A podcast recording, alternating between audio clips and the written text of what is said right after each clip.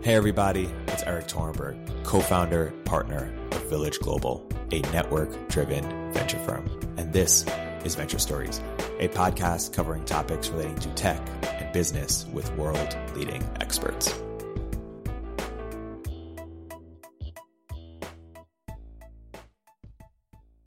Hey, everybody, welcome to another episode of Village Global Venture Stories. I'm here today with two repeat guests, fan favorites, I must say. Brett Berson of First Round and Daniel Gross of Pioneer. Uh, Brett, Daniel, welcome back to the podcast. Delighted, delighted to be here. Thank you very much for having us. So uh, we're here to talk about a number of things. Uh, a couple of them are startup tropes, tropes related to company building that uh, we have nuanced or non-obvious opinions about. Brett, that was a topic we were talking about. One, one that I'm curious uh, to start off with is picking startup ideas you know, it's, it's a trope in Silicon Valley that it's execution that matters, uh, not, not ideas and give away your ideas. They're, they're free or they're worthless. H- how do you think about picking uh, ideas at first round or how do you advise people who are looking to do their next thing, uh, during the idea sort of generative process? I, I think it's, I'm, just, I'm right now very curious about the, the sort of absolute earliest stages of, of company creation and what are opportunities for uh, sort of more mechanization.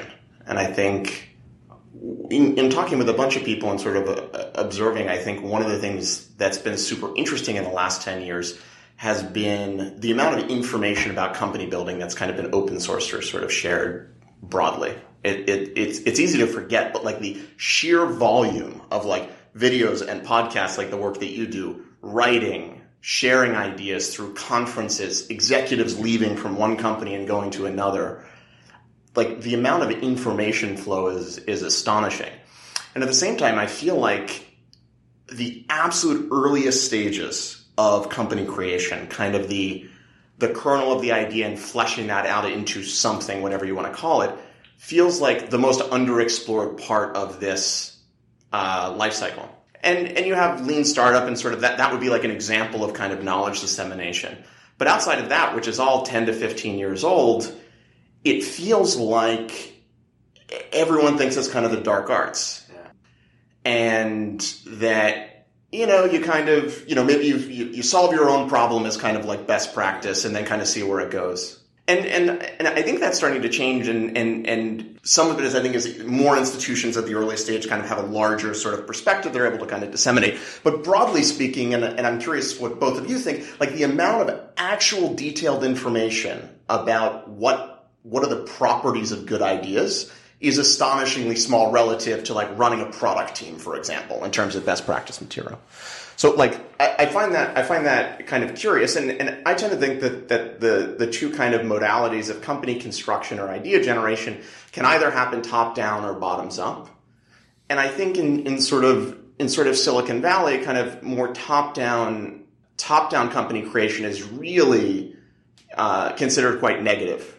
And you know this kind of hunting for your thing or whatever is sort of cast quite negatively. And and I think that that shouldn't necessarily be the case. I think actually both modalities of company creation can be phenomenally successful, but I think it's less in vogue to sort of say, I'm going to be pretty methodical about starting a company. Every, don't start a company until you know you can't stop you, you, can't go to sleep with these ideas that you have or and, and and and like I'm not convinced that that's the case but I think in general you kind of have this sort of top down or bottoms up top down would be you know I'm interested in climate and so I'm going to spend the next few years figuring out and zeroing in and landing on something that I think could you could sort of stamp out a company around. Bottoms up is you know I'm um, I'm working at Google and I realized that that sort of this tool that we built you know we could take out and sort of build an enterprise business around. Or you know I was trying to you know find a place to sleep and I didn't like the hotel options and I go and build X, Y, or Z. And I think that what all of these either bottoms up or top down ideas have in common is that in retrospect, there's a very clear chess game that is played to get to sort of whatever this long term thing that's quite interesting is. And either that, I think that chess game is uh, intentional or unintentional, but it sort of always sort of plays out in sort of those multi moves. And I think in general, the, the thing that I've observed is when you talk to a lot of people, they tend to focus on long term ideas. And so I think that either if you're doing something top down or you're doing something bottom up, the things that matter are the next 6, 12, and 18 months. And I think in general, that's underweighted. And so, in sort of looking at, at, at sort of um, threads that sort of connect ideas, I tend to think like a really critical eye to like the very, very short term is on average kind of underexplored. Particularly, I think when you're doing tops down company. Um, so like I'm very interested in cancer. I'm going to devote the next chapter of my career to cancer. You, you, for a whole host of reasons, end up being very long term focused in your ideas, but ultimately the, the thing that matters is actually the chess game that's going to unfold. And as we all know, most companies don't, they, they sort of fail in the short term, not the long term. Yeah. And so I think all of the best ideas, whether intentional or unintentional, have this fairly elegant chess game that get played out over very, very long t- periods of time. And when people are thinking about ideas, I don't think they think enough about like in month three, like who cares about this? Yeah. Who's buying it? How do we have some sort of unfair distribution advantage or sort of some other insight around that? I don't know, it's a bit rambling. No, no, I like it. Uh, Daniel, uh, how do you think about it? I guess the interesting question is, um, why do you think, Brett, uh, that people get fixed on this like long term fantasy? Like it would seem obvious, like okay, you're going to start a business, um, you got to figure out like how to make revenue, set up your lemonade stand. So like, wh- why do you think there's this kind of mind virus people have where they can only kind of think long term? I think that it's probably maybe it's a bastardized sense of like what it is to start a company might be one. Right Another is people like thinking long. Like, one of the things that I've always been super interested in is obviously a lot of the work that we do at First Round is is trying to get stuff out of people's heads and disseminate it to lots of people. Right. And one of the things that I found that's that's very counterintuitive is the more senior the individual is, on average, the harder it is for them to get to share a clear, useful idea. And so I find like if you're if you're talking to the CEO of a 25 person company and you, you're talking to them how they run the company, they can speak very very clearly. Okay, Monday we have a meeting. Right. Here's who's in it. Here's why I structure it. Right. When you sit down with somebody that's running a 10,000 person company, everything is mission, vision, values, alignment, strategy, you know, all this kind of stuff. And and some of it might be similar that we just enjoy sort of you know either in company creation or company building. You get to a certain point and it's just more you either don't want to dumb yourself down. I'm a CEO. I'm not going to tell you how my staff meeting is run. That's ridiculous. You know, you want to hear about my big thoughts. Or I think when people are exploring ideas, it's much more fun or, or, or, or satisfying to think about kind of, I'm going to solve climate in this way, not on, not in week nine. I'm going to be in Nebraska with this customer figuring out, eh, you know, and it's probably something, something related to that. But that's just a, also probably the investors, right? Investors are less interested in week nine and more interested in when you're pitching your business what does this become? How does this become a billion dollar company? So it could be the tail wagging the dog. Guerrilla warfare versus the generals. Yeah. I, it's funny. I, I used to, I think we've all gone through the experience of, you know, you, you meet the executive of the large company, maybe one you've looked up to your entire life. And, um, you know, it's the aphorism um, people say about celebrities: make sure not to meet them um, because they'll disappoint you because all they talk about is these vague platitudes but yeah, I do wonder. Maybe it's thinking long term, and also some element of um, their figurehead. At that point, there is they're basically a Netflix film, right? And so they have to deliver Barack Obama esque style speeches all the time, and so that's the that's the competency they have. I don't know if you experience this though, and this is a bit of a tangent. Sorry, we will get back to the main topic in a moment. I do find when you get sometimes you can get that person behind closed doors, and I found maybe just only once or twice in my life where you immediately see the other side. Like a, a, flip just switches and they're like, okay, let me tell you what's actually going on. And, and, and so that kind of beckons another thing going on with these highfalutin leaders, which is I think there's a lot of media training that has just been seeped into their inner core. Just layers of defense like ogres from Shrek. The, the way I kind of think about it is, you know, why aren't more, yeah, founders working on more ideas? And I think a lot of it stems from the fact that I think broadly speaking, there are two types of jobs. There are clear jobs and opaque jobs. A clear job is one where the next step is very achievable. There's motivation to accomplish it. There's someone to impress. There's someone to perform for. An example of this would be a middle manager at a large company. It's very clear what you're supposed to do. It's very clear what your deliverables are. Um, you're working as a barista in Starbucks. The game is very clear. It's built as beautifully as, you know, Nintendo. Uh, could master. Opaque jobs are ones where it's not really clear what the next step is. It's not really clear motivationally what should get you excited in the morning. And it's not really clear like what to do. Um, the investor job, I believe, is an opaque job, and a lot of people suffer from that. It's just like not always clear what to do, especially if you're kind of a lone wolf. I think the ultimate opaque job is one of the founders, especially the early stage founder, super early stage.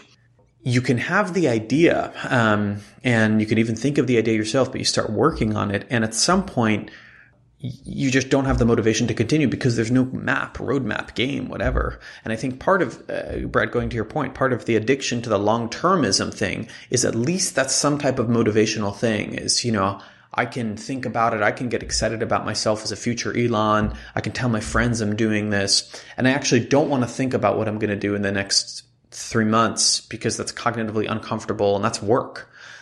And, th- and yeah, most of it's not particularly pleasurable. It's not pleasurable. It involves, yeah, um, a lot of Occam's razor, doing the simple things, not the complicated things. Um, so I think a lot of it is because the job is opaque and there are an infinite number of startups that are Git repos with 10 commits in them.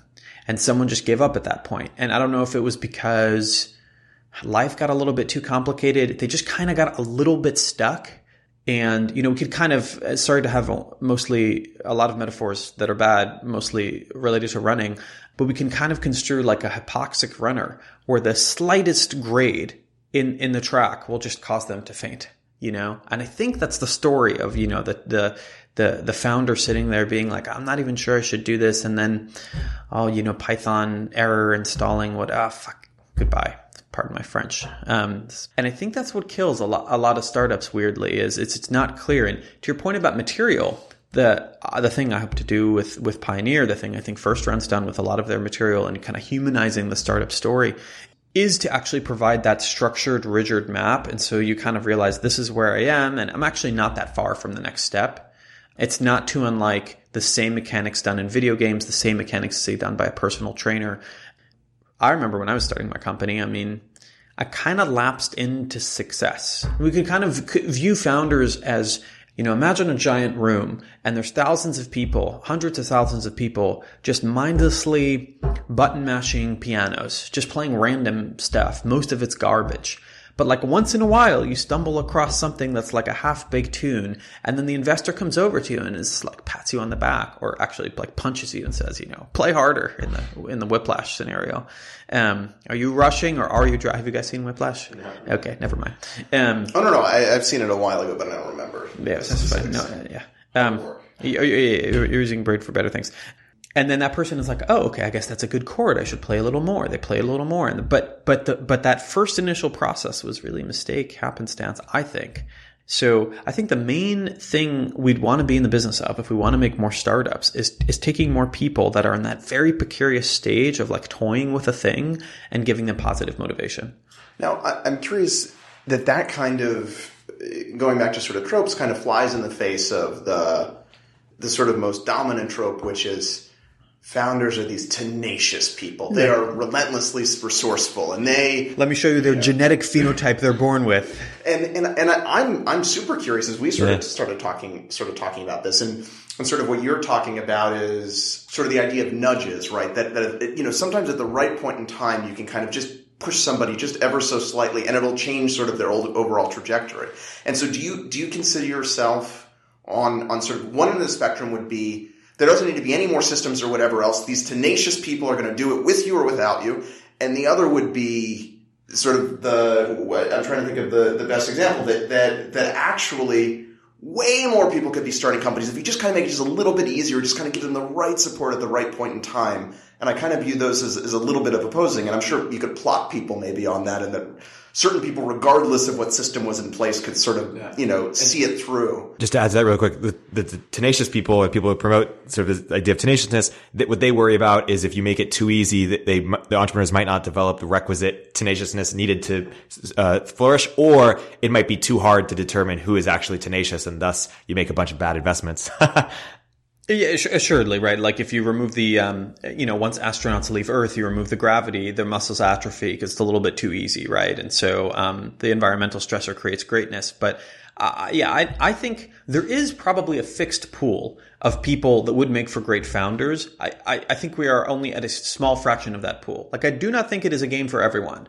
I think you have to be able to have a certain level of vitality, of energy, of conscientiousness that, you know, for whatever reason is not globally spread in the population.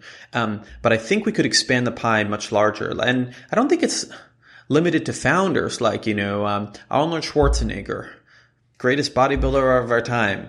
And you could think, well, it's the testosterone; it was inevitable. But like he'll tell you if you read if you read his biography, which is worth doing in a sleepless night, he got catalyzed into this feedback loop because he won some stupid award at the local gym.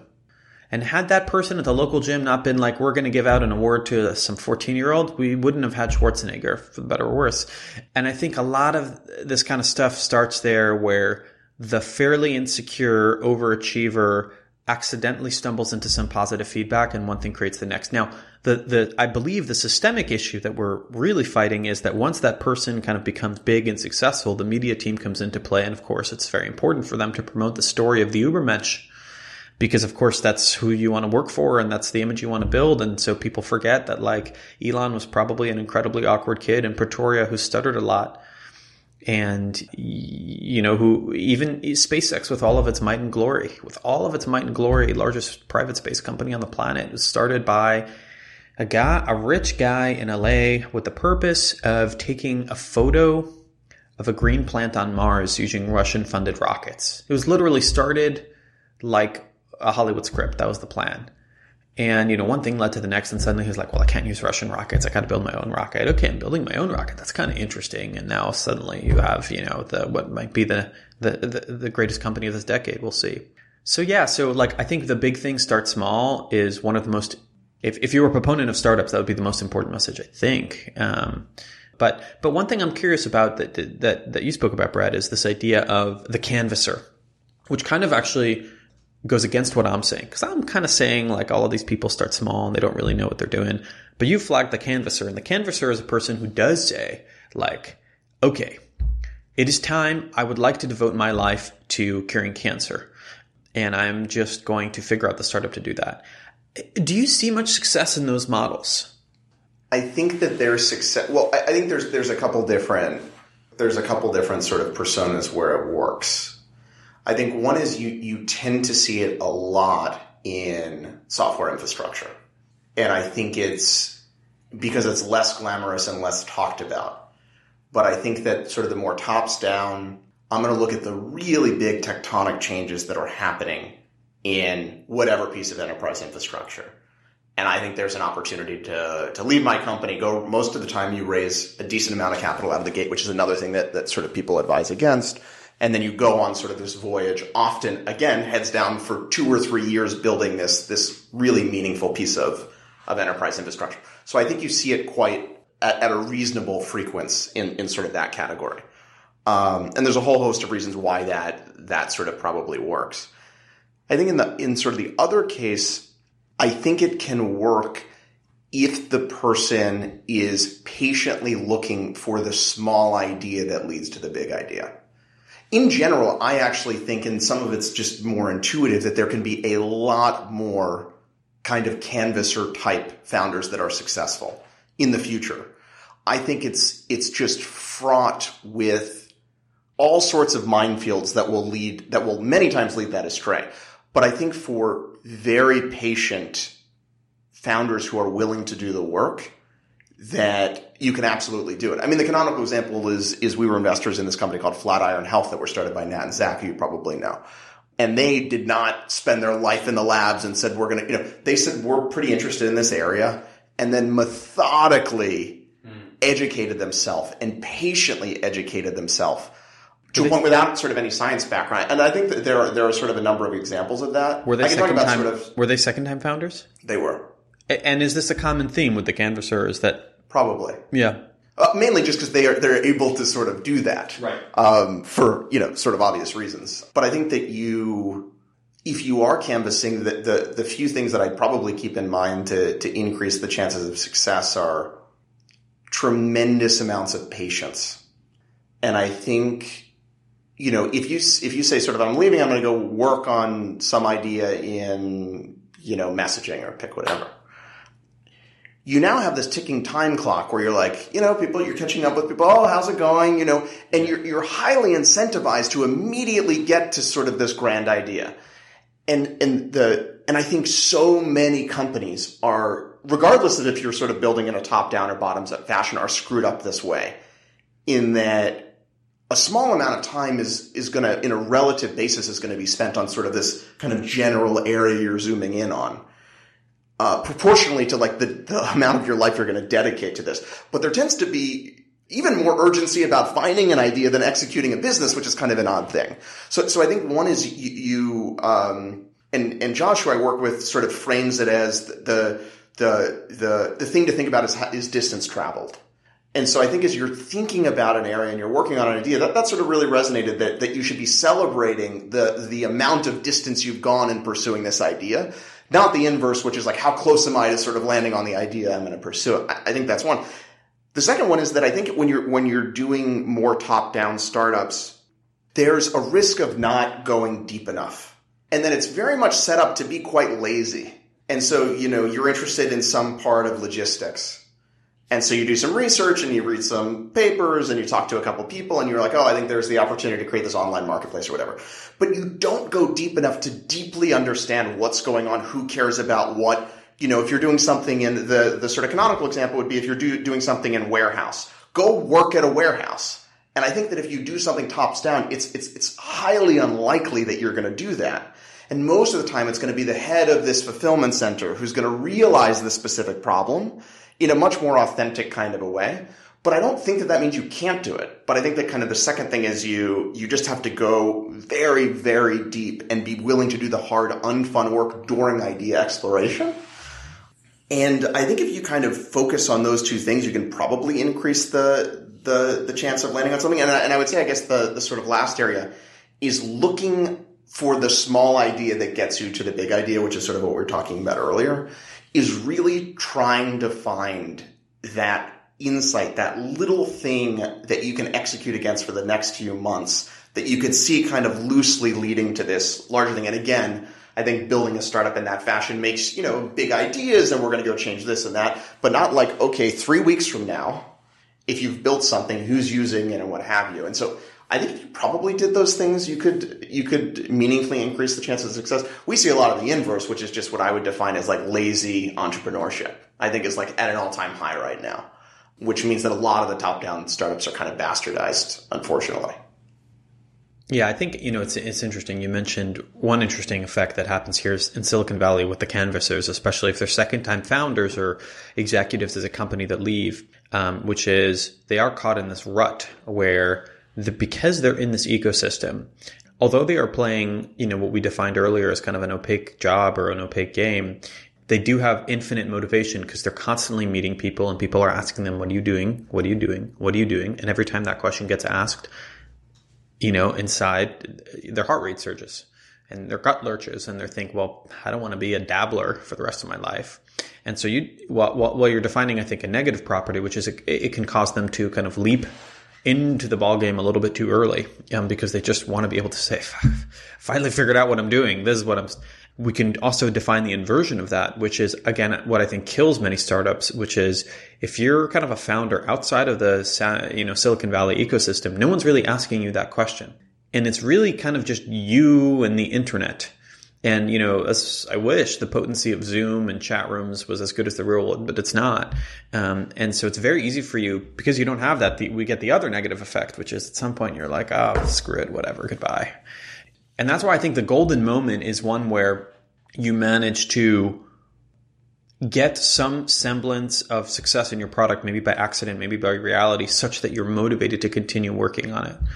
One thing I worry about is I do think founders um, are at the end of the day status and hierarchy maximizers. That's kind of all they do. I think they're very good at that. Um, I think they're very poor at picking the right hierarchy to maximize. Any founder will tell you their story about their you know mileage point hacking, and you kind of think to yourself, why are you spending time on that? And I, I mean, I think to myself, why, why am I, are you? Why am, why, why am Daniel, I? I'm You know, curious. United send me an email, and they're like, "Well, we can offer Love you of the game. And I'm like doing the math. Yeah, but uh, you know the, what I tell myself at least is it's just another hierarchy, and my brain very easily could get fooled into maximizing that. My point here, um, I have nothing against United Airlines. Um, the real evil here that I worry quite a bit about though is Twitter, because that is another hierarchy I do see. this is less on the established second time founders and a little bit more on the earlier stage folks, first time founders really can get lulled into the abyss of Twitter where they're chasing status eh, as if it's revenue. And so what this translates to is getting stuck in this feedback loop where you know you tweet something really good and it gets liked by kind of someone you respect. You know, um, you know Patrick Collison liked your tweet, Paul Graham liked your tweet, and then you think, okay, well that that was that was a nice dopamine rush. So I ought to do that again and again and again. And some people, even at a halfway step, they get their product to a point where it's like certainly in the 80% of the 80-20 rule not fully fleshed out and they send it out to a few friends and then that's enough taking it the last 20% didn't matter because the main thing that mattered was getting some approval from the people that you love the people that you like and the problem obviously with status is unlike revenue status is infinite so like PG can like your tweet. Uh, that costs him nothing. He can like tweets all day. And so it's like less meaningful than revenue, which obviously for someone to part with, you know, they cost them something. And I think one ought to be really careful I don't know in uh, well if in liking tweets no but one ought to be really careful in um in in, in dabbling in this kind of stuff because I, I do find it's funny I feel like we're talking about the problem at the different edges where you're kind of touching on it on the on the kind of uh, how would you say high octane fuel canvasser like i'm going to build a thing where part of the issue is like they get overfunded really quickly there's all that torture there.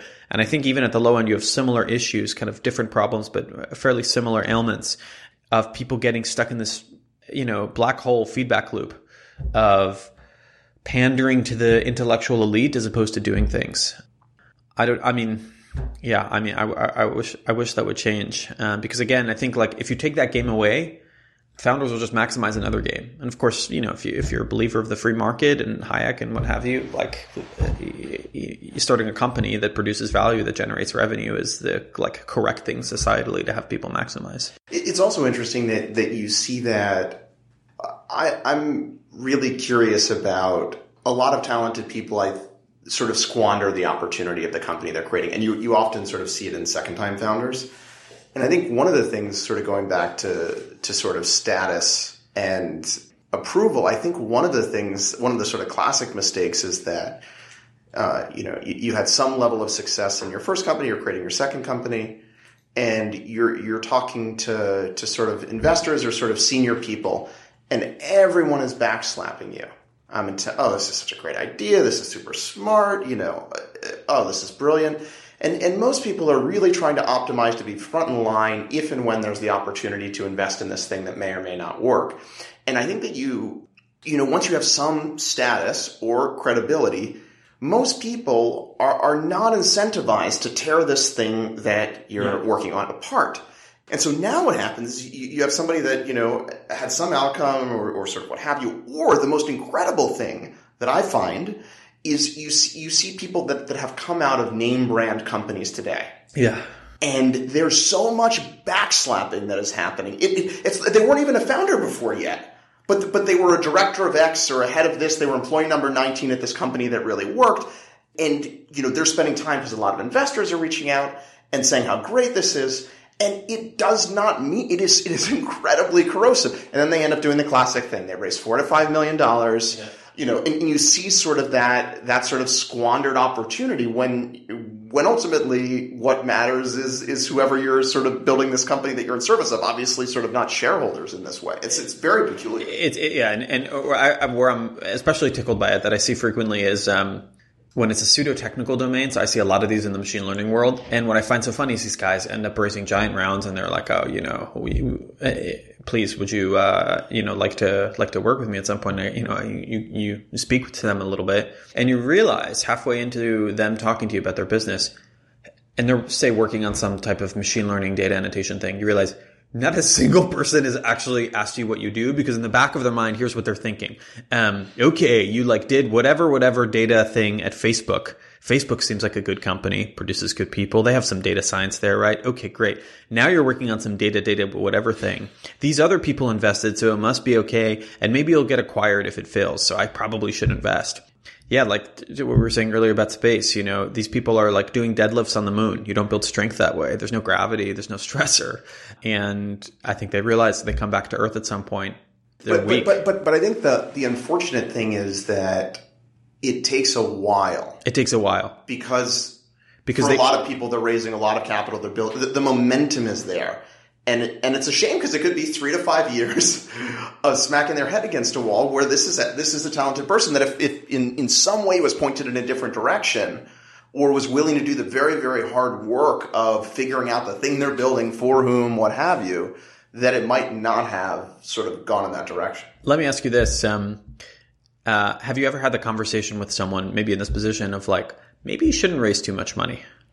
And have you ever had the outcome be different from them not listening? yeah. No, so It's incredible, isn't it? Like that.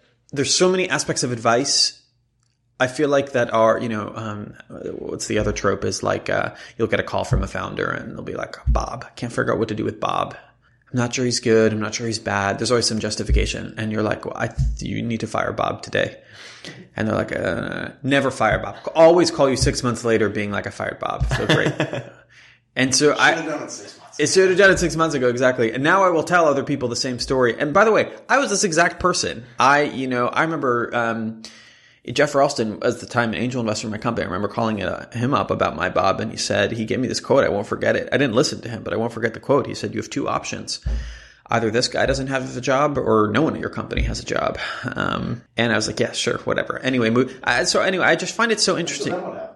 I didn't listen to him for six months, and then I fired him. And to this day, I'm uh, have the battle scars and, and scar tissue to show it. But I find it so interesting that that there's these tropes of advice that you cannot deliver to people. Yeah, they just have to experience it. It's experiential learning alone is the only way that can get there, and you can even have this com- this kind of meta conversation with them about the advice. You can tell them, "I know you're not going to listen. I'll tell you anyway." But yeah, I find the fundraising one so interesting. I think it's something about to the founder. There's again a number to maximize. Well, you were just talking earlier about we need to give people a sort of small rewards or small sort of, you know, adrenaline uh, boosts. But at the same time, we're also talking about how we don't want to optimize for the wrong things. Yeah. And so balancing, threading the needle between creating sort of the right sort of status mechanisms that if people pursue will lead them to uh, long-term success versus short-term success is, is challenging. And of course, I think you may ask the reasonable question, which is, so isn't revenue that? Like, isn't the system efficient at the end of the day? Um, and I think the issue is with a startup is, and then I th- I'd be curious if you guys agree, because this is, uh, it goes against the, the tide a little bit. I think the kind of lean startup thing is actually incredibly overrated. And a lot of the darling companies of Silicon Valley today, whether it's Stripe, Notion, Airtable, whatever, took years to get to launch. Now, I'm not saying you need five years. Again, remember Elon put stuff into space in five years. So just contrast yourself there. But I think the issue with ch- purely chasing revenues, you end up in the situation where one, either the project gets neutered before you get to any revenue because it's like takes a while to get to the, or I don't know if you guys see this. I, I kind of certainly see this in my little, um, uh, looking at very, very kind of small embryonic uh, projects, let alone companies, where the person gets told by, you know, some VC, some partner at some firm that they need MRR, they need MRR. And so they spend two years going from like $1,000 in MRR to $1,200. And so like, uh, we're instead, what you want them to do is say, take a step back and figure out how to build something really great.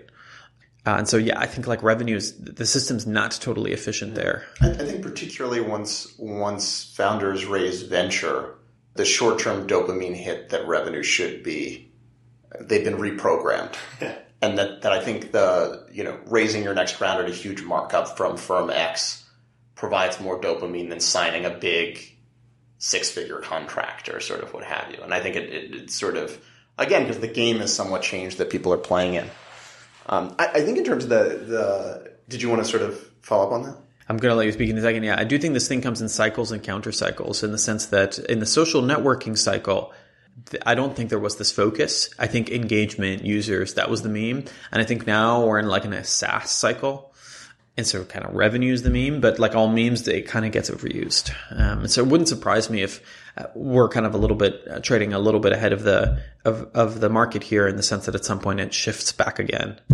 And just related to that, I was you know so many of these things, if you actually get down to like what it takes to create a great business, have nothing to do. And like the the classic thing that I've noticed is that employee headcount is this thing that is worn as this badge of honor.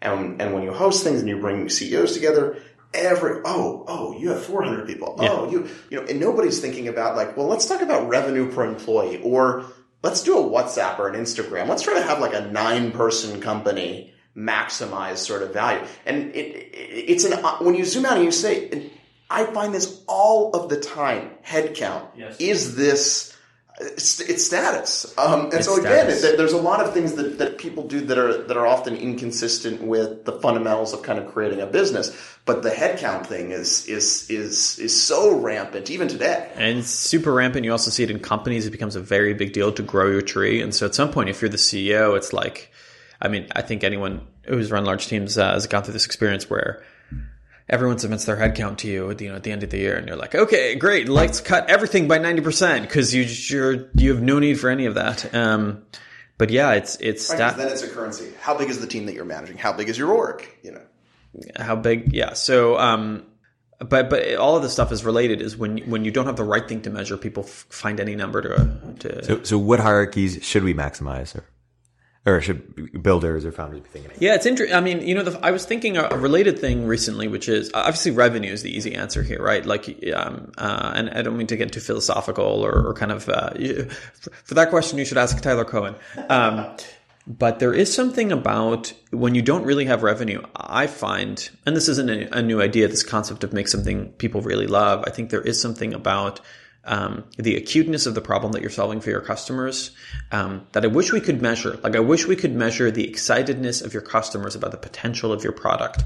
Um, when they op- when you send them that cold email in Gmail, are they replying kind of out of guilt or does their heart really lurch? Um, and if you could really maximize that, I think that'd be uh, that'd be grand. But I don't know. That's a more of a philosophical thing. we were talking about earlier, we began this podcast, Brett, by talking about there needs to be, or the, the process of navigating through ideas is, is underexplored. And I'm curious if, if you guys were both, if there was a pioneer boot camp, if there was a first front round boot camp for people who are thinking about their ideas, you know, testing their ideas. What are some either principles or, or things that you incorporate in that class? For me, for example, one thing that would be great if we had for the commons sort of like a Wikipedia for all the approaches that have ever been tried in a specific space and what they learned from it, all these postmortems that we could, all these decks that we could continue to build off of. No one does it because it's on a local level. It, it doesn't make sense, but a, that would be incredible from a societal perspective. But even broader than that, uh, what, what would be in your course or in your program for how, how people should be thinking about their, their idea? I mean, you, you must come across a lot of people who submit projects are like, you're interesting and you did a good approach to this. This will never work for XYZ reason. You should do something else. And if so, how do you think about Get, get a lot of those and have spent, um, I guess, years now trying to figure out yeah, how to change the software in that person's head um, for them. Um, like forget me or investing or whatever. Um, for that potential pioneer player, they're going to waste a year of their life. And like, you know, we're back now to this topic of advice and the delivery of advice and how those are, are different a little bit. I, I find one way to overcome this is in the in the person's internal hierarchy and kind of the list and the leaderboard of people you respect. I think there's certain pieces of advice that you can that really only kind of the Pied Piper, um, the person you really look up to, could deliver to you. So I'd imagine if, you know, for the youngster founder, if PG wags his finger at them and says like, don't do that, they'll be like, okay, PG said not to do that. So I'm not going to. Um, and so I think you kind of get, um, how would you say, super user access if this was a computer, like if you're that particular person. And sometimes within Pioneer, I guess I have that relationship with people where I can say, don't do it. What's quite awesome is the really disagreeable rebels, um, who may make the greatest founders kind of tell, give everyone the middle finger. And so, yeah, I very frequently see people working on stuff where I've kind of been there, done that. We've all seen that pitch 20,000 times. We know it doesn't work. What I'd like to think about in those moments that I find quite interesting is why is it? Like, why is it there are so many carcasses in particular regions? It's not universally spread. There are many more failed, like pizza delivery startups, what to do on Saturday night startups, dating startups, than there are uh, clones of SAP. Why is it? I think it is because, again, a lot of people are drawn to the you know people solve anecdotal problems. People solve anecdotal problems because that's what they get excited about, and that's what lets them cut through that that opaque fog of of the job. It's they're excited about it because they anecdotally saw the issue themselves. This is one of the reasons, in my opinion, why you cannot easily deliver a startup idea to someone because you're not going to deliver them that anecdotal "I solved a problem" thing. So the the thing I think about with folks is a little bit less about like a framework to validate your idea and more about how can I make sure you are exposed to the right set of anecdotal problems? Because on a college campus, you're exposed to like the the what to do on Friday night, the Tinder problem, the pizza delivery problem. Um, I think one of the most leveraged things you can do if you're kind of an aspiring founder and trying to figure out what to do is like just go be an intern at Chevron. Like how many hardcore technologists are working at Chevron? I guarantee you the number the the number is somewhere between zero and nine. And that's why Accenture does, you know, what is it? Like $40 billion of revenue? That's not the valuation. That's the annual revenue. Um, I'm Deloitte or Accenture. And I think 9 billion of consulting out of that. Uh, it's because these companies don't know how to do software. Now, I can tell you all day about ERP and and try to explain to you what it is, which by the way, very few people understand. I'm still trying to figure it out. Um, it's it's it's it's it's like a how would you say Mobius strip where you just think about it and you get stuck in it but you're not going to get excited about it because you're not going to see the problem anecdotally. So what you want to do uh, is you want to go like work at Chevron, go work at Exxon, and like I don't know, I'm picking oil companies, but you get the idea, get a sense of what they're suffering from, feel the pain, feel the burn, and then. Um, I don't know, and then I think you'll get the idea. So, so yeah. So I don't know if your take on on is any different, but I, I, like I don't have cash in my head, validate good, bad, whatever. So much content about that online. It's a little bit more about like how do you really get that virus into your head? And I think it's about anecdotal exposure, much like a real virus, maybe. Yeah, I think I think that's true, and that goes back to like I think a lot of lazy work at the beginning screws up a lot of companies because I, I think that you can you can sort of come across that idea through your own lived existence, right? I can be uh, running supply chain at company X. I'm using NetSuite. I notice that it's very slow, da, da, da, and I think that there's an opportunity. But I think sort of what you're getting at is you can also uh, you have the ability if you can really embed yourself in different environments to find some of these. I don't have to spend you know most likely if you spend 20 years in supply chain, you're not going to be the right person to go right. build a new version of NetSuite. So I, I think that that's true. I, I think sort of oh that's but that's a very interesting observation actually. Um, sorry if, if we could just um, focus on that. So you're flagging something interesting, which is like the people who have the knowledge and the motivation, almost by their very nature, are going to make bad founders, if that makes sense. Like maybe the largest arbitrage of startup ideas in the world is you have these bucket of ideas where the only way to get them is to spend 20 years at NetSuite, which very much de-skills you from being a founder. That's very interesting. I, I think that, or I think people that are startup rich for ideas are founders today that are that are I would say five to seven years into their journey of building a technology company in a traditional industry where they can see the world through in both directions. I think those type of people. So you know you're you're a, you know you're building a, a, a new supply chain company. You're like seven years in, and you talk to those people who are sitting in both worlds: modern software, Silicon Valley legacy sh- worldwide shipping that's one of the oldest industries on on earth those type of people that that that, that see it in both directions i think are are, are, are, are really well positioned. Or i think that i'm very interested in the idea of can you take does does the the insight have to come from the founder? I think there might be interesting models where it doesn't and it can come from somebody who actually has an insight in with with very very deep domain experience, which generally comes in in doing something for a very long time. I'm very interested in in in in, in sort of could you uh, it's probably not a market, but are there more interesting opportunities for somebody that's deep deep domain experience to be paired with the right person that actually see this new thing and, and sort of something interesting could come of that. And so this is we now arrive at the darkest arts of them all, which is the art of manufacturing startups. Is it is it possible? I I think it is. I guess it's been done. It's, you occasionally see this in enterprise. The Eagles, although that's a music band, but they were totally assembled. Yeah. So how how, how does one do that? Because because I don't know. I'm I'm kind of in the other world of like just fuzz the petri dish and hope things emerge from there. There, there is this other uh, designer baby game, um, you know, where you're CRISPRing the genes, um, creating the perfect phenotype.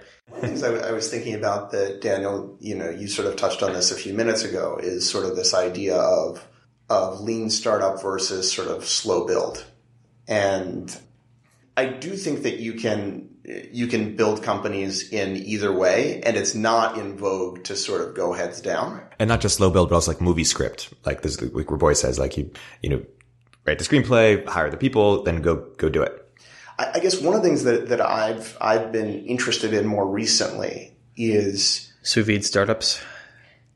We could spend a lot of time talking about sous vide. but, uh, yeah. um, that that if you think about the last ten years, there's been so many sort of lean sort of lean startups that start with this little wedge, this little tool, and try to build outwards. And so you take any piece of enterprise, so um, the call center. There's been all these companies that do these little things, and they get like their first 100k, and then maybe million, or a few million, or 10 or 15 million in, in ARR.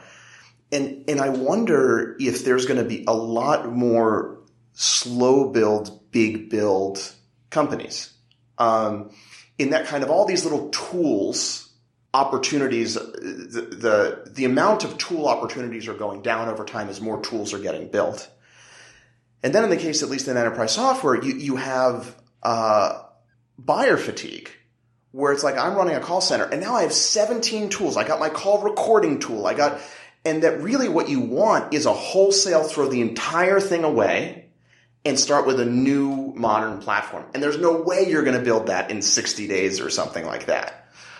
And so I wonder category by category, like I'm not sure if NetSuite is going to be displaced by this wedge that sort of builds very, sort of in this very small way and then branches out, or somebody just has to, has to say with the right context uh, and the right talent, because the the issue with a long build is if it's not being run by the right person, you will never launch this thing. Um, but with the right person, I wonder if if there's a new a new opportunity and and a more compelling opportunity to like go very heads down and say this thing has 17 tools and we're just gonna we're just gonna sort of rip all that out and start over. And and of course, there's sort of adjacent examples of like in many ways Notion is this right. Like the the early value proposition of Notion is like you have your Trello, you have your Jira, you have all this, and you're only a you know 17 person company. This is insane.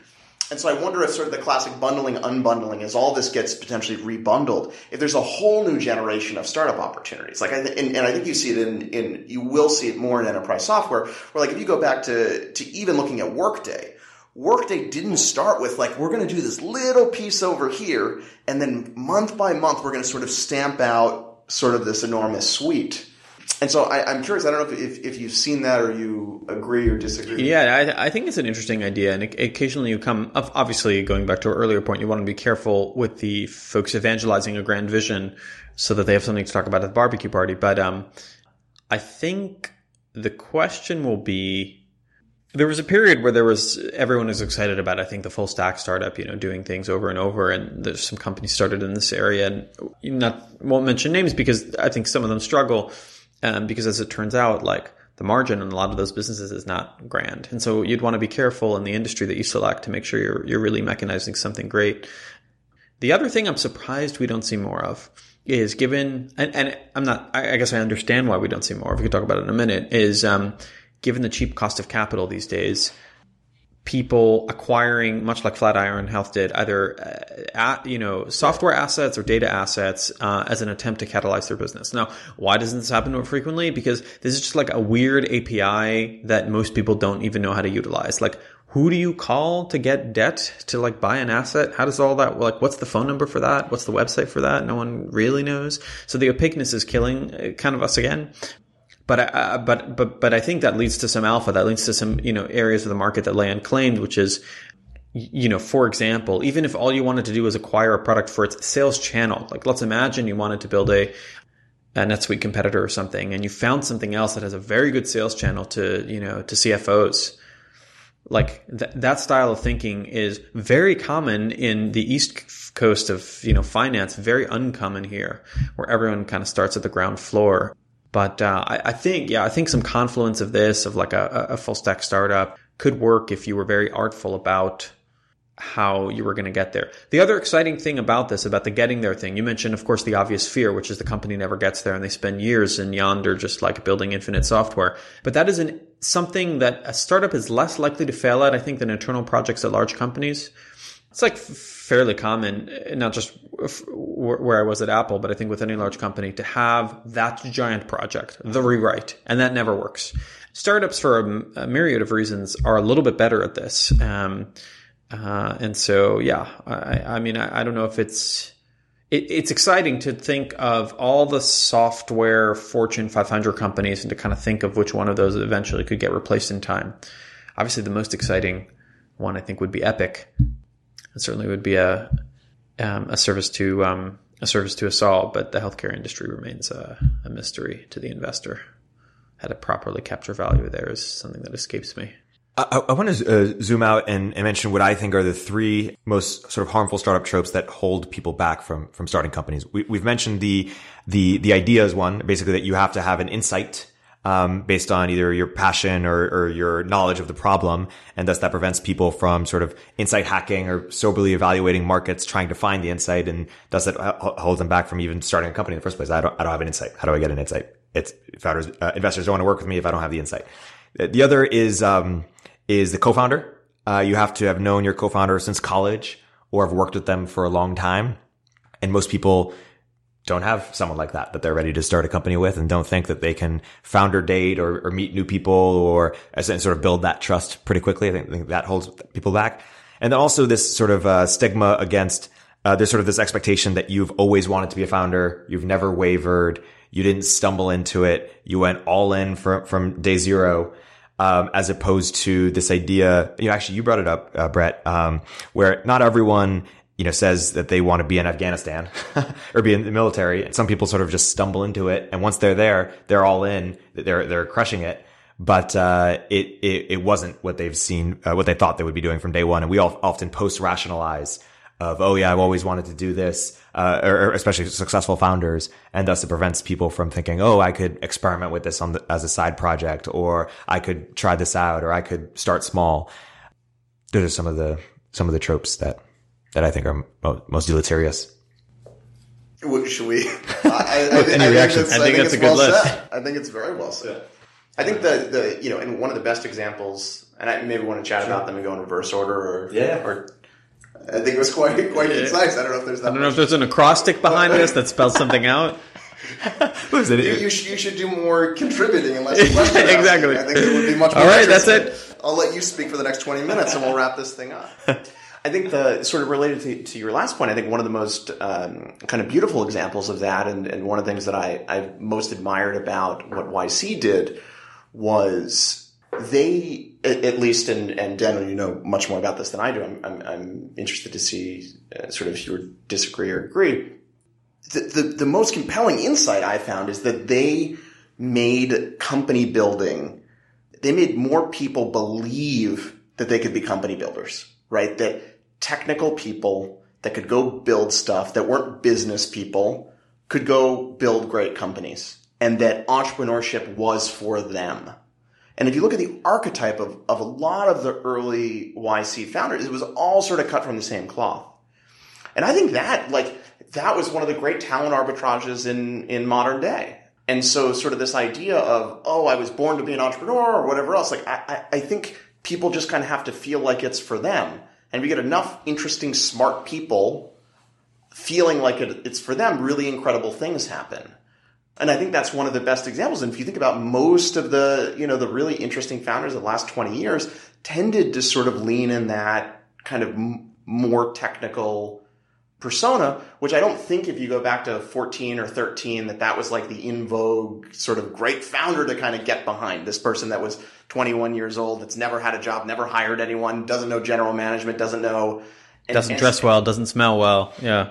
And so to, to sort of create to, to make it for them or to, to, to be a potential part of their identity is like an amazing thing. And I think that that could be applied to so many other people that can have this just really profound impact where people start to say, it's not this crazy thing, you know, that it is for me. And that's the thing that I've, I've most admired since the early days of, of YC is that ability to say this, this thing is for me. I, I think that's very true. Um, I think they made that the music popular.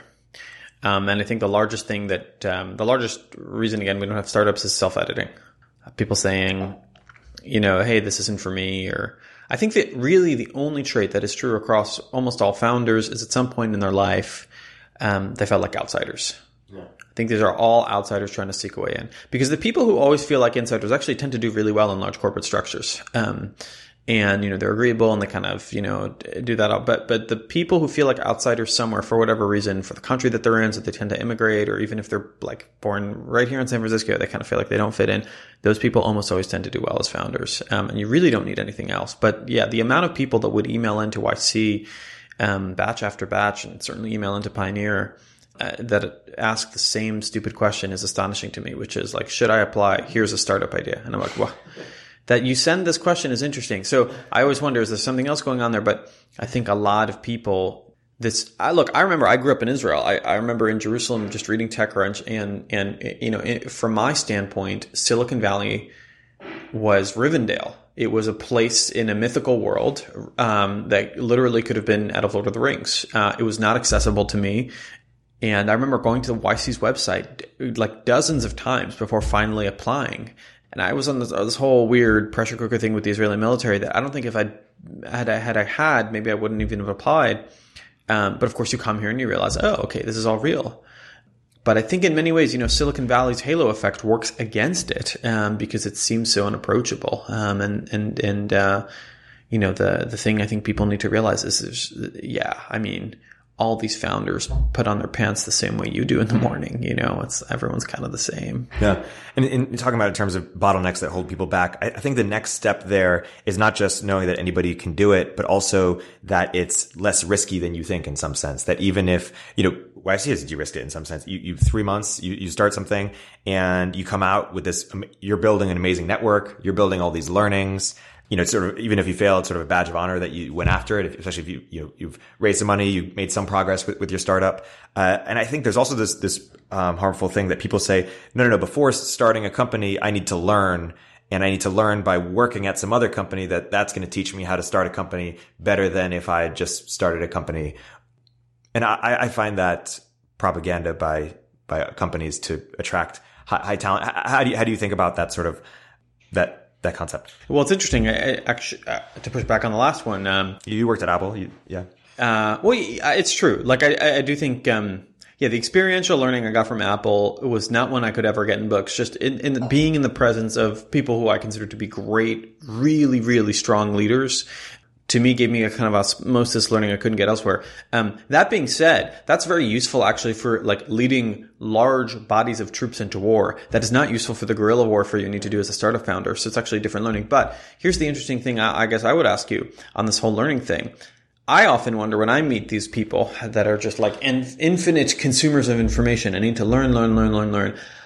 I often realize, okay, like maybe you're not meant to be a founder. Um, there's this moment of like, what do you do in a moment of uncertainty? Do you want to like go read posts on like how to solve the uncertainty? Or you just kind of not care and do it. And the latter group is definitely the founder group. So what I wonder is, and obviously the, the answer is always somewhere in between. To, to, to what extent are those, these infinite learners people that honestly should be at companies? They'd be unhappy doing a startup or be VCs or academics. Yes. So some some of the selection pressure is healthy. Um, I guess I guess what's weird is because I think the founder and maybe I'm just incorrectly projecting a lot of myself, but because I think the personality of the founder is already so self-critical, it is more likely than not that that people are self-editing out as opposed to you know having too many people join in. If that makes sense. Yeah. Well, so given you spend so much time thinking about this now, like when you think about like the ultimate nudge machine to get more of this, you know, to, to get more of the Daniels that are, you know, thinking, you know, going to military service in, in Israel to say, hey, I want to go in, in, in, in sort of a different path.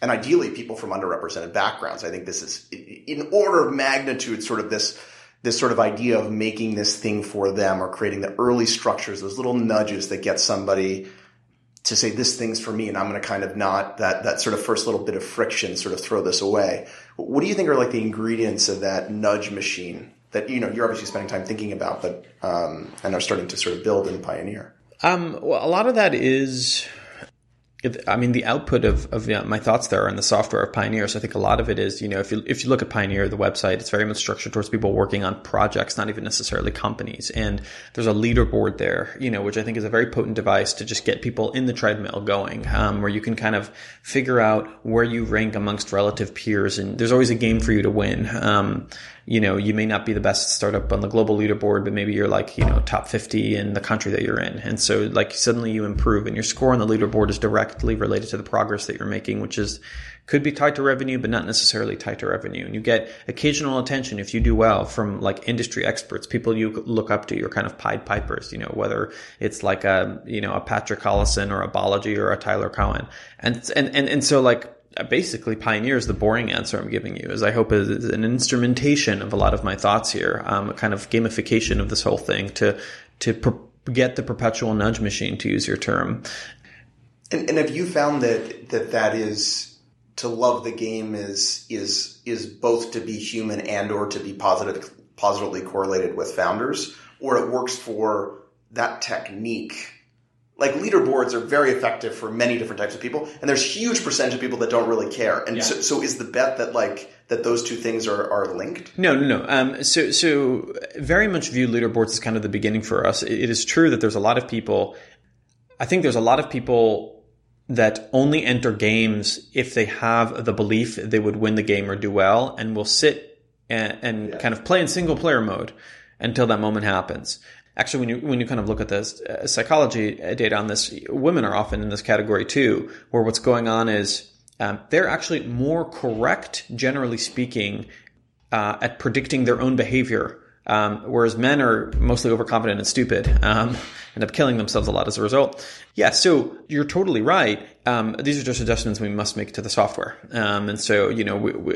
we'll, we're kind of making baby steps and we'll be doing more towards kind of a single player mode where you don't have necessarily that leaderboard concept. Um, uh, and so no one can kind of see you in your nakedness, if that makes sense, but you still have some of those positive nudges.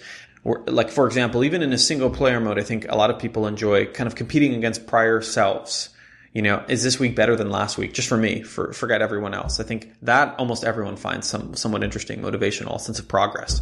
So I think there's kind of different games of motivation, and we'll we'll we'll, we'll try to serve as many as we can.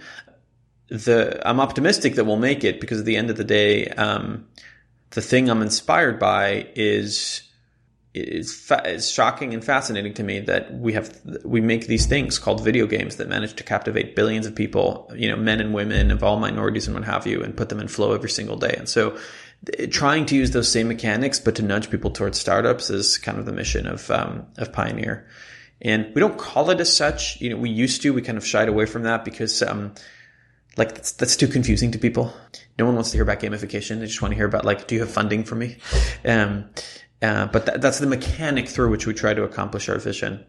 Um, and it's little touches. You know, I'll give you an example. Something we were talking about just in the office today is when you log into the thing, there's kind of a progress bar uh, of kind of where you stand, and you have to make progress week over week. And you know, one one thing we're looking at now is um, should the progress bar like start at zero? Or can we like accelerate you a little bit so that you feel like you made some pro- and like just that lift alone i suspect would drastically increase engagement for us um, there's been a lot of research i'm sure you've seen this about progress bars in software that yeah. you, you, need to start with your 10% or something like that yeah, yeah. Any, any other striking learnings uh, you've had, you know, you've been doing Pioneer uh, a couple years now about, you know, maybe there are some Einsteins out there who you're, you're not seeing, although I'm sure you're seeing a bunch, or there are some people who you thought were Einsteins but are not Einsteins. Um, I, I, if I can sort of build off that, uh, anytime I can I can learn from you is is a great gift. You were talking about kind of the idea of like uh, map followers and map creators. This kind of idea of, of like opacity, and, and I'm I'm curious, given what Erik, Erik was sharing, like what have you found in terms of if you're trying to figure out like if, if there's two dominant camps and either through the software that you built or, or you're just meeting with Jane and you're sitting down yeah. and you're trying to leave that meeting. And then there's, you know, early in her career, whatever, if she's kind of the map follower or map creator kind of uh, person. Um, I'll try, I'll, try to cover all of these. Um, you know, to the question of, um, you know, what have we learned in terms of, you know, people select good or bad? One solid change we've made is, uh, we used to be very focused in, in our promotion in our media on highlighting the individual because um, we were excited, honestly. Um, but if you do too much of that, we found you end up chasing, you end up finding these people uh, that are kind of these wunderkind resume maximizers. You know, here's my TEDx talk and blah, blah, blah, blah. And again, founders maximize any hierarchy that's in front of them. And these people are just stuck in a bad hole. And so we've since kind of shied away and very much try to focus on check out this amazing project or company this person's making. Pay no attention to like who it is, which I think is the healthier, correct focus. It also, I think. And so, how did you find that insight? You just talking to a lot of pioneers and and players and kind of the better ones and the worst ones, and it's free. You know, it's a talk to your users, I guess. Um, so yeah, I have I have no formula that proves that. Uh, and so that that's kind of been a, a big model update for us. No, no, if you have a TEDx talk, yeah, yeah, cancel the TEDx. Here's, here's a link to another website. Get out. exactly. You're just seeing all the TEDx uh, yeah. participation plummet. Yeah, exactly. Uh. Um, yeah, uh, yeah. Find my next TEDx talk uh, next week. No, I'm kidding. I'm nothing against TEDx, but you know, you asked another interesting question, which is you're sitting in a room with someone and just like, you know, qualitatively, how would you assess, you know, what type of person they are? I found this is, I mean, the interview question. I mean, this stuff is, um, this is all I spin about. I, I find this whole thing fascinating. Um, how to detect talent, both like psychometrically on the internet with videos and interviews. Um, this and and so I think the simplest, funnest answer to your question, if you really only give me one thing, the thing I put in my head is, um, do I feel a little intimidated? I actually think PG was the first person to coin this concept. But if I feel a little intimidated, I know I'm, I'm onto something that that person is onto something. You're a creator, if you will. What else? Well, I mean, I'm I'm going to try to avoid the cliches. I mean, you know, you want to look for someone conscientious and disagreeable, and, and I mean, the, the, the the I guess the other thing that I wonder, having like delved a lot into the obvious stuff, is the non-obvious thing that's been around there all the time that I can't shake my head from recently is just like general vitality and energy. Like I, f- I find an interesting question. Um, Elad Gil actually gave me this interesting question about people, which is if you run the Monte Carlo simulation of life like a million times over, who's always going to end up ahead versus who kind of got lucky? And I think an answer there is buried in just the person's general energy. They're just constantly giving punches. And sometimes we meet, I, I meet some of these pioneers or founders in general, and you realize, wow, like, I don't know if it's a metabolism thing, if it's like your body naturally produces caffeine, but like you're going to continue pushing. And I know this sounds dumb, but it's it's not on the list of like interview things to screen for. But I think it's very big. The the, the one related one that I, am I'm giving these like anti cliches, the super dumb thing, oh, yeah. is um, uh, maybe two more super dumb things if that makes sense. Happiness, just like in a jovial, not in a I'm zen and I meditate a lot, and just like things are fine. You know, th- like which I think is really important because um, you're going to get mopey weather. And so you want someone who can kind of stare at the thunderstorm of the startup, you know, oh, you know, five people quit today. And they're kind of like, well, that sucks, but it's fine. A kind of Churchillian happiness. If the, I don't know if you guys have read about him, but he kind of has this like, a, you know, his famous quote is keep buggering on. KBO, very well then. Um, not doing his accent justice. And then the other thing, oh, okay, one final thing I look for is this is just in general with talent, forget founders, is simple intellectual constructs, which I actually found the, the smartest people think of. But there's this curve where like, like dumb people think in simple constructs, really smart people think in simple constructs. And in the middle, you have these, I don't know if it's the insecurity that drives the pseudo intellectualism. Basically, peoples whose minds are comfortable with abstractions that they don't fully understand. This is very simple to detect when you talk to someone if you just pick whatever they're talking about in their career and then just dig. And sometimes you realize I am digging in a kiddie pool. There is nothing there. And sometimes you realize it's, you know, the volcanic vents. Um, but as they describe things, if they describe them in simple contracts, and I'm always struck by, you know, Feynman is the prime example here, you know, playing the bongos and trying to explain to, to you, you know, physics like your child. Ilya Sutskever, the, the co-founder of OpenAI, is another person who's brilliant, but he could explain to you things. Uh, Eli five, to use the Reddit construct, explain to me like I'm five. It's super simple. So those are a couple of things to look for. I mean, the list is infinite. I'd be curious, what do you guys look for in interviews? What are what are some favorite interview questions? This is the best question of all time. Get on the podcast. One thing Tyler just mentioned to me is that he's so impressed, uh, or sort of he thought VCs would have way better sort of constructs for evaluating talent, and it's really just gut. and people really don't have frameworks for for talent. It's it's very true. It's it's like um, talking. I find at least um, you go meet kind of the, the greatest VCs of our time, and you feel like talking to them about screening talent is a little bit like um, asking Magnus Carlsen how he came up with the move, where he's like, "I just came to me." Yeah. And and the, yeah, it's just like I don't know if it's like a biome thing or Or like dating or something. It just comes kind of natural yeah, it just happens to some people. Frameworks for talent or favorite interview question. When I like to ask, this isn't getting at your question, is if this didn't work out three months from now, what, why is that? Why do I fire you? Yeah. Yeah. Or, or, yeah. And sometimes they turn around on you, you know, on you, either bad leadership or something. But, um, I think- right, right, right, right. that would be great. I've never gotten that answer because I asked that question. I've never gotten that. That's a great answer because you mismanaged me. Let's all take responsibility. yeah, exactly. That's You great. hired me. Yeah, yeah, yeah. do you have a favorite interview question? I guess I the stuff that I tend to spend time on is just uh, to what Daniel was talking about, spending a lot of time just asking twenty follow up questions. I actually have a lot of feedback from team members that I I cre- I have created a very negative interview experience for most people. Uh, and I've been working on this, and I actually thought it was a lot of my nonverbals. And so I've been going in, and before I sit down, I'm thinking, smile. Are you like gargling And- before in the bathroom? Really warm thought. And, and, and, and I go to the interview and I'm thinking warmth and positivity and I leave and, I- and I, and I'm on a loop, in this case, internal hiring, but whatever. And I talk to, And the I talk to person's- hiring manager Yeah. and she's like, they had a very, they did not enjoy that experience. Right person is the FSB. And, and, and because, and I, I'm sort of dumbfounded. I was so excited about Yeah. this performance that I just put down. yeah.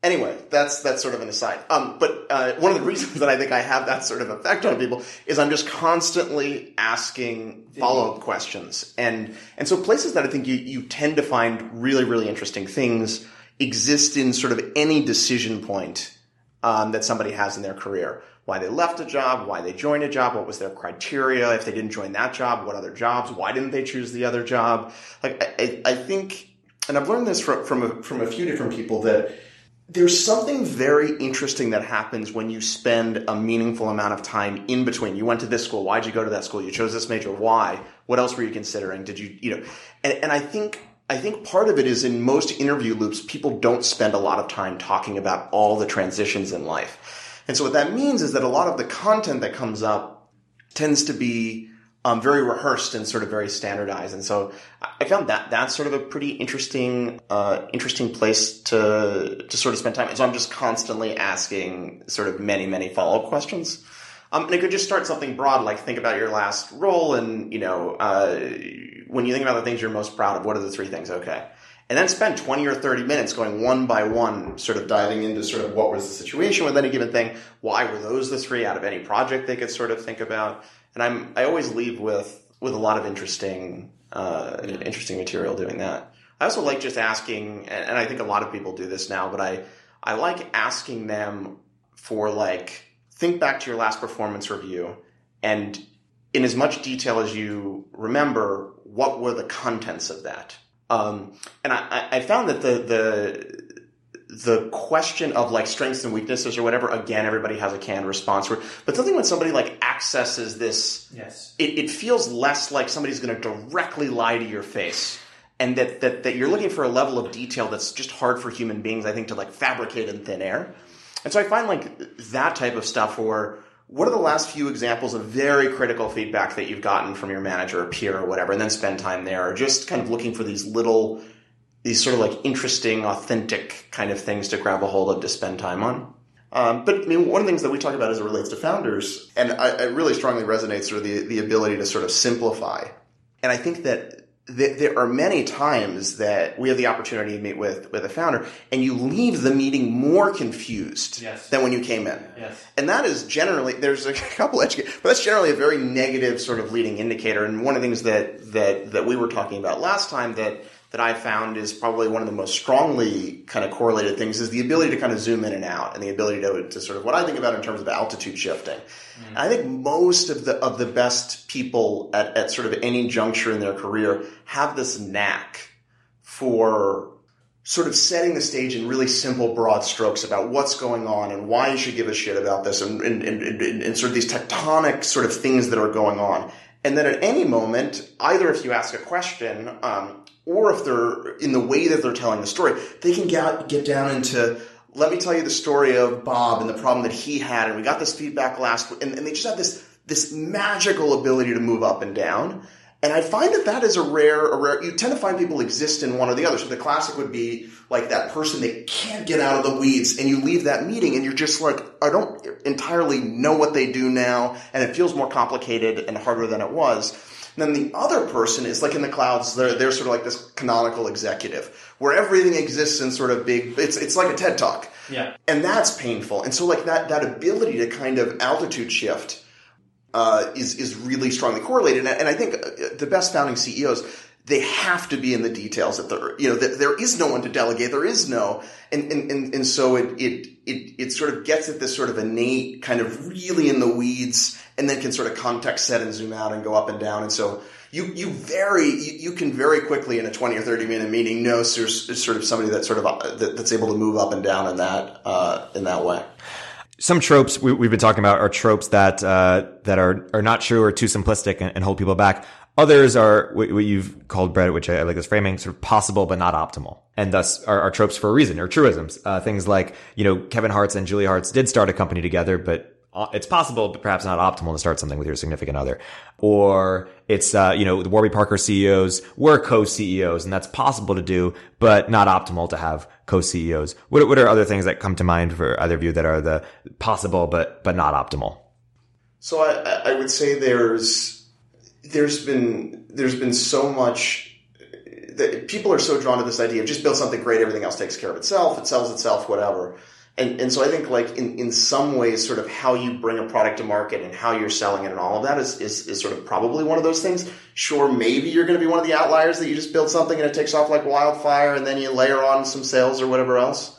But I think in general, like being quite rigorous about the way you're going to distribute a product, product and does it make sense to actually have a sales team or inside, outside or whatever else? I think there's, there's a whole set of, of sort of things that is possible, but probably not optimal and, and I think sort of the the thing that I'm always in, intrigued by, and, and, and sort of my my friend Zack Kanter spends a lot of time who, who sort of you know thinking about is does something happen because of something or in spite of something?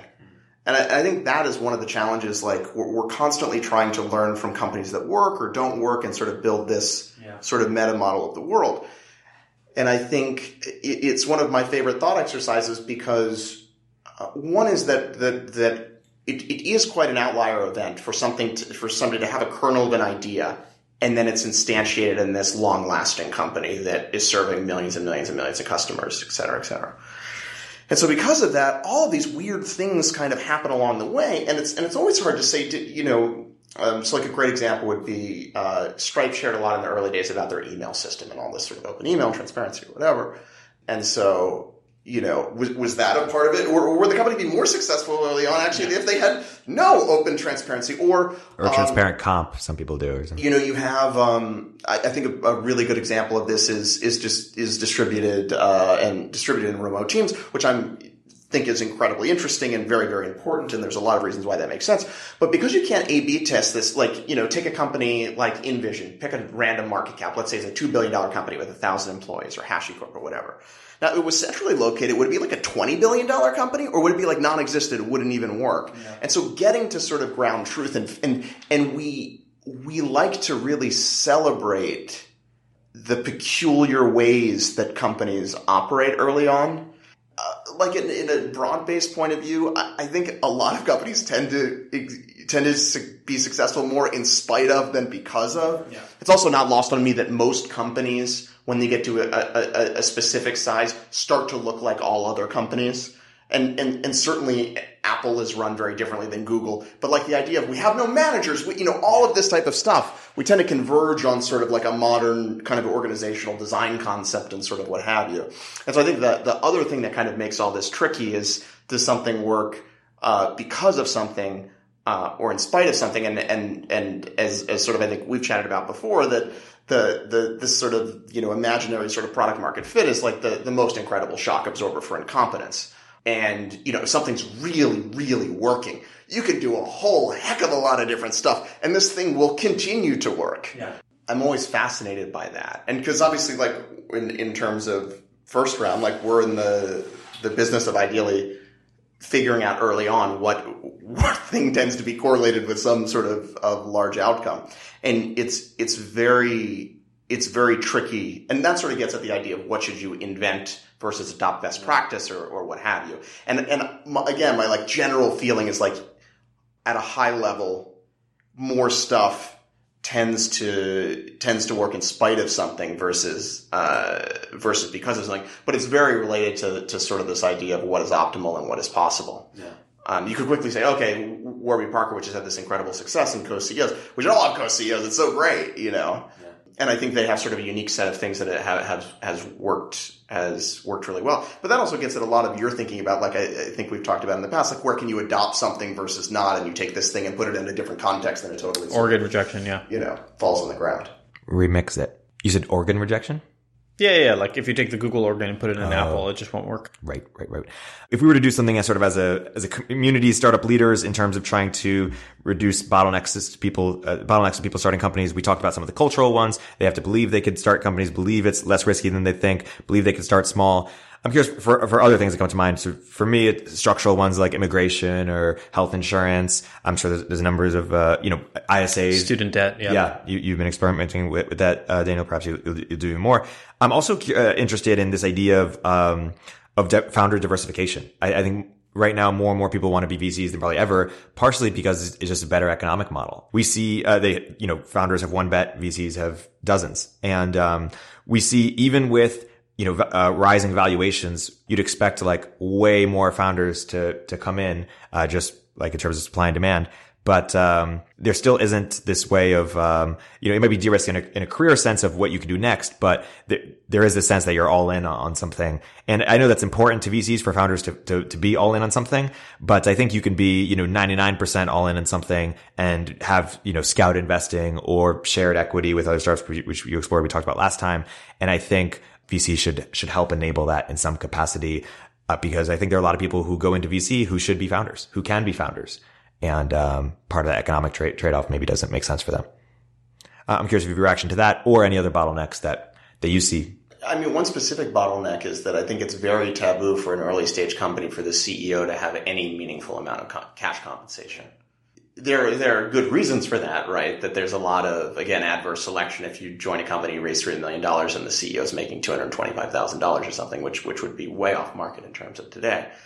But I think if you are able to raise venture, it feels like it would make it much more accessible to a lot of people. You know, if, if you have a family in San Francisco with two kids, et cetera, et cetera, and you don't you haven't made a tremendous amount of of of money, it would be very hard to live on pick a number and so I, I, wonder if that's sort of if that's sort of one example of something that could systematically be changed, and and and if it makes sense, give somebody compensation to to sort of support their family living in San Francisco. It gets at sort of people building companies in other places and what have you.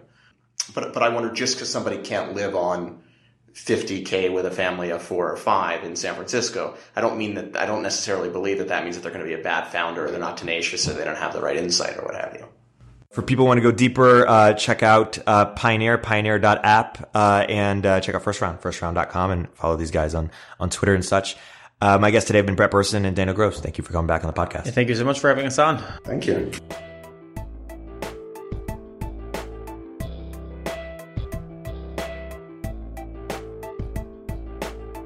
If you're an early stage entrepreneur, we'd love to hear from you. Please hit us up at villageglobal.vc slash network catalyst.